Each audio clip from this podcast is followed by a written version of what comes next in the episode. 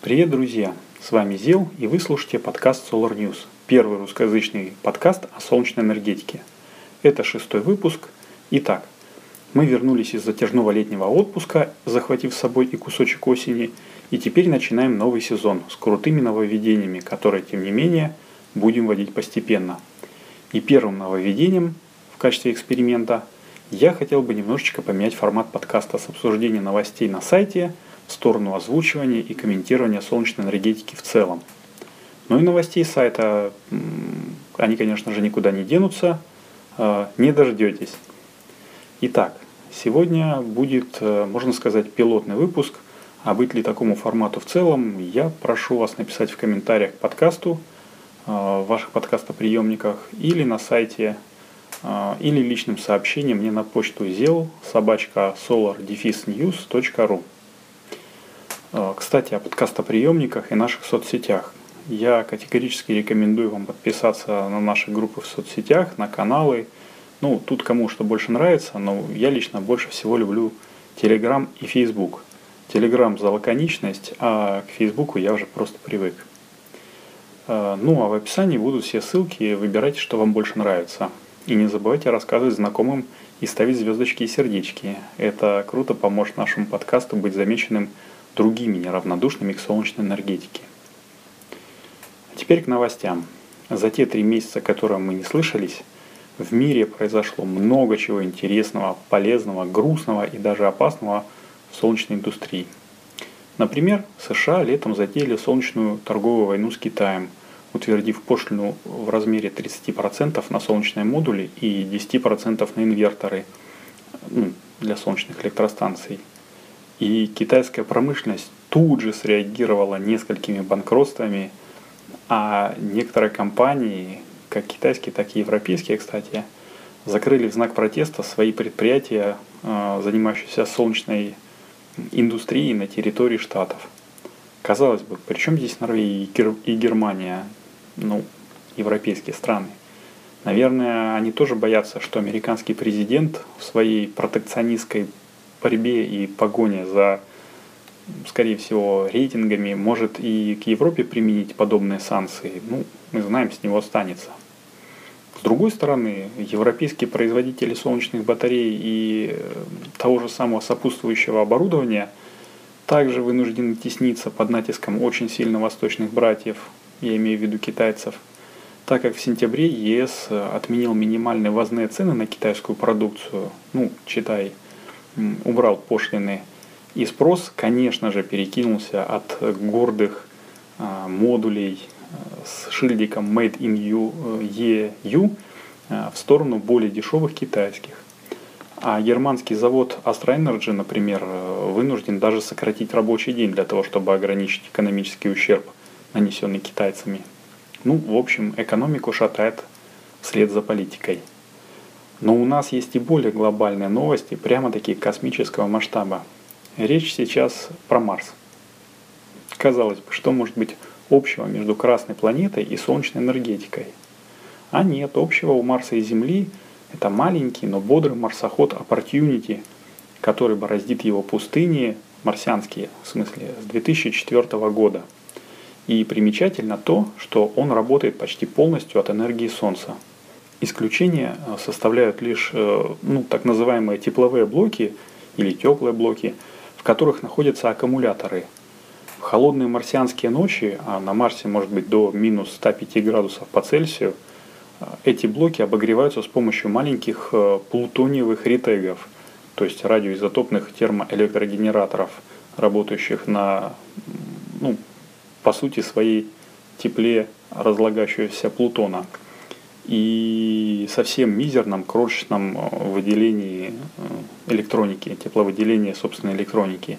Так вот, э, в конце июля этого года, 2018, на Марсе произошла мега сильная и очень продолжительная пылевая буря, которая встречается очень редко, и она охватила всю планету, ну, то есть глобальная такая. Соответственно, она заслонила фотоэлектрические панельки ровера от попадания солнечных лучей – и это, в свою очередь, привело к тому, что Opportunity вынужден был впасть в режим гибернации. Ну, по-человечески, то есть э, впасть в управляемую кому. до лучших времен в надежде завестись после окончания этой бури. В надежде, потому что ровер и так отпахал свое, и кома может оказаться неуправляемой, так как заявленный срок миссии Opportunity – это 90 сол.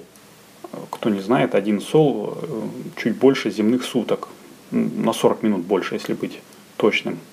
А ровер прокатал по планете уже более 14 лет, приземлившись э, в январе 2004 года.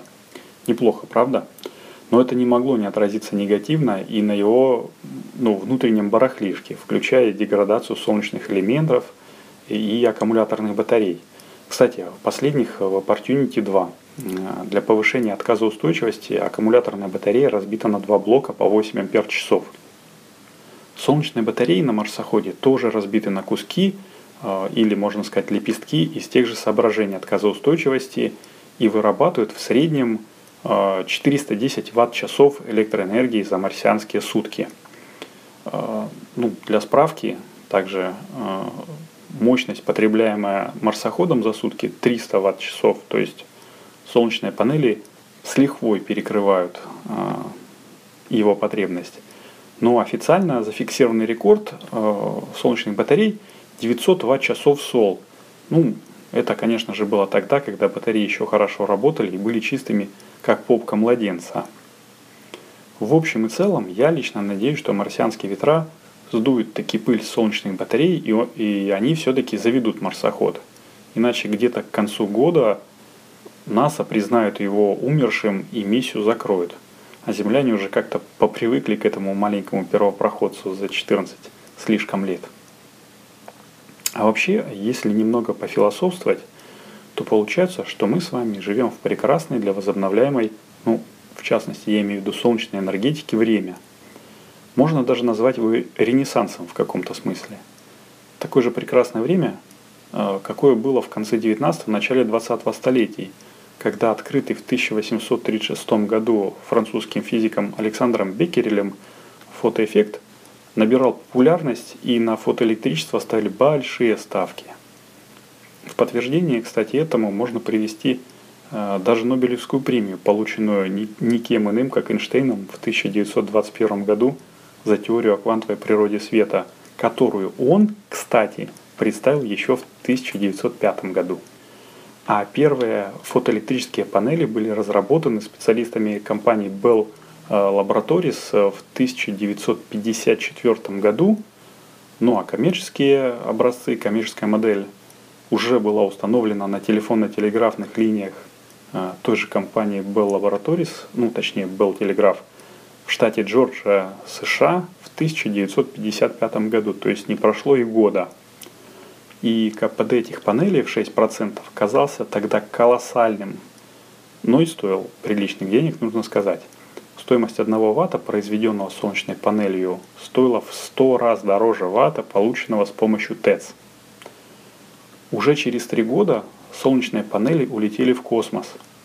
Первый спутник Земли с питанием от энергии Солнца, Vanguard-1, был запущен в США и до сих пор, кстати, находится на орбите. С того времени солнечная энергетика так и развивалась преимущественно благодаря космосу, так как до начала 21 века а, ну, она оставалась слишком дорогой по сравнению с так называемой традиционной, получаемой при сжигании органического топлива. Но промышленность и наука не сидят сложа руки, и сегодня стоимость фотоэлектростанции за несколько лет может отбиться на экономии привозного топлива, например, а КПД штатно выпускаемых панелей перевалили уже за 20% благодаря технологиям, в частности технологии PERC. Ну, это когда нижнюю часть фотоэлектрической пластины, так называемые вафли, покрывают специальными материалами – а, которые способствуют отражению фотонов и более длительному их удержанию внутри а, самой этой вафли. И это позволяет э, более эффективно использовать э, саму энергию фотонов на преобразование в электроэнергию, а не на нагревание пластин, ну, читай в холостую. Но и перки еще не предел. Сейчас ученые работают над технологией TOPCon, которая еще больше увеличит КПД фотоячеек – ну, об этой технологии коротенькую статью можно почитать на сайте, ссылку я приложу в описании. Но будущее у нее выглядит многообещающим. А вот что есть сегодня, от чего действительно захватывает дух, так это то, что уже целые страны могут жить полностью от зеленой энергетики.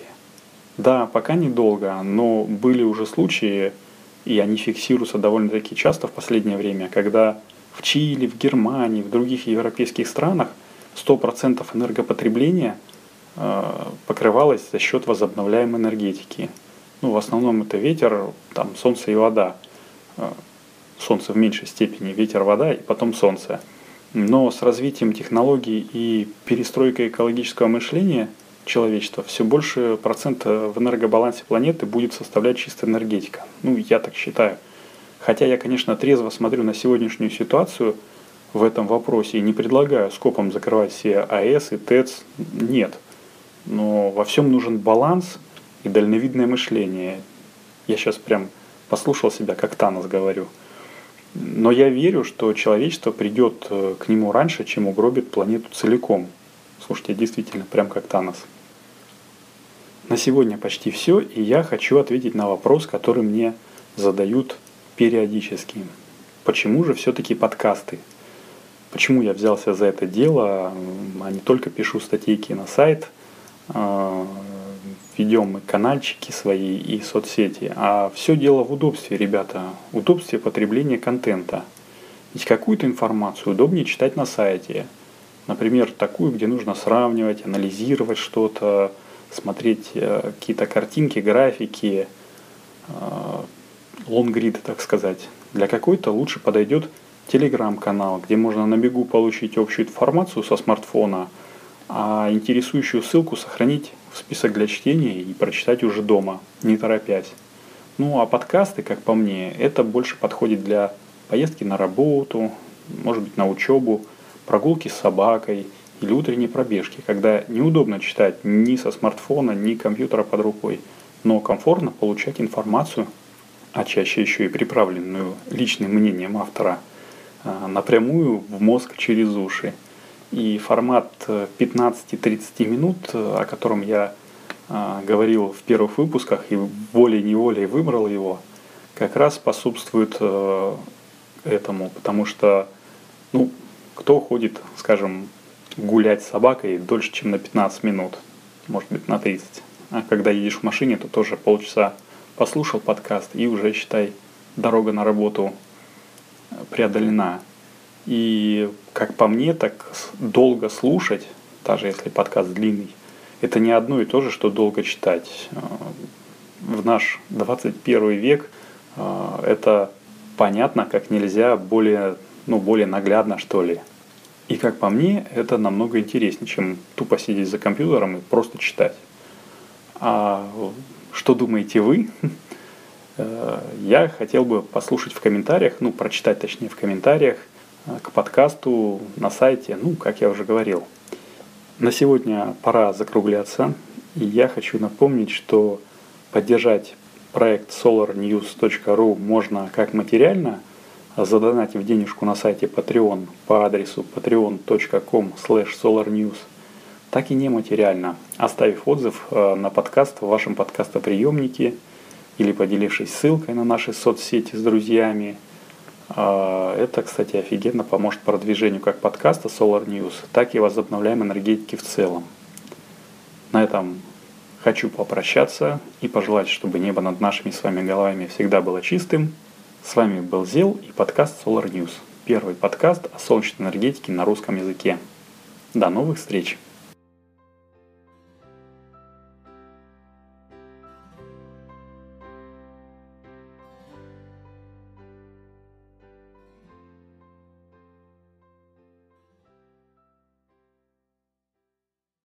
Друзья, еще раз привет. Напоминаю, что это подкаст Solar News, и в этом блоке я хочу рассказать о сервисе Anchor FM, благодаря которому буквально каждый может стать подкастером.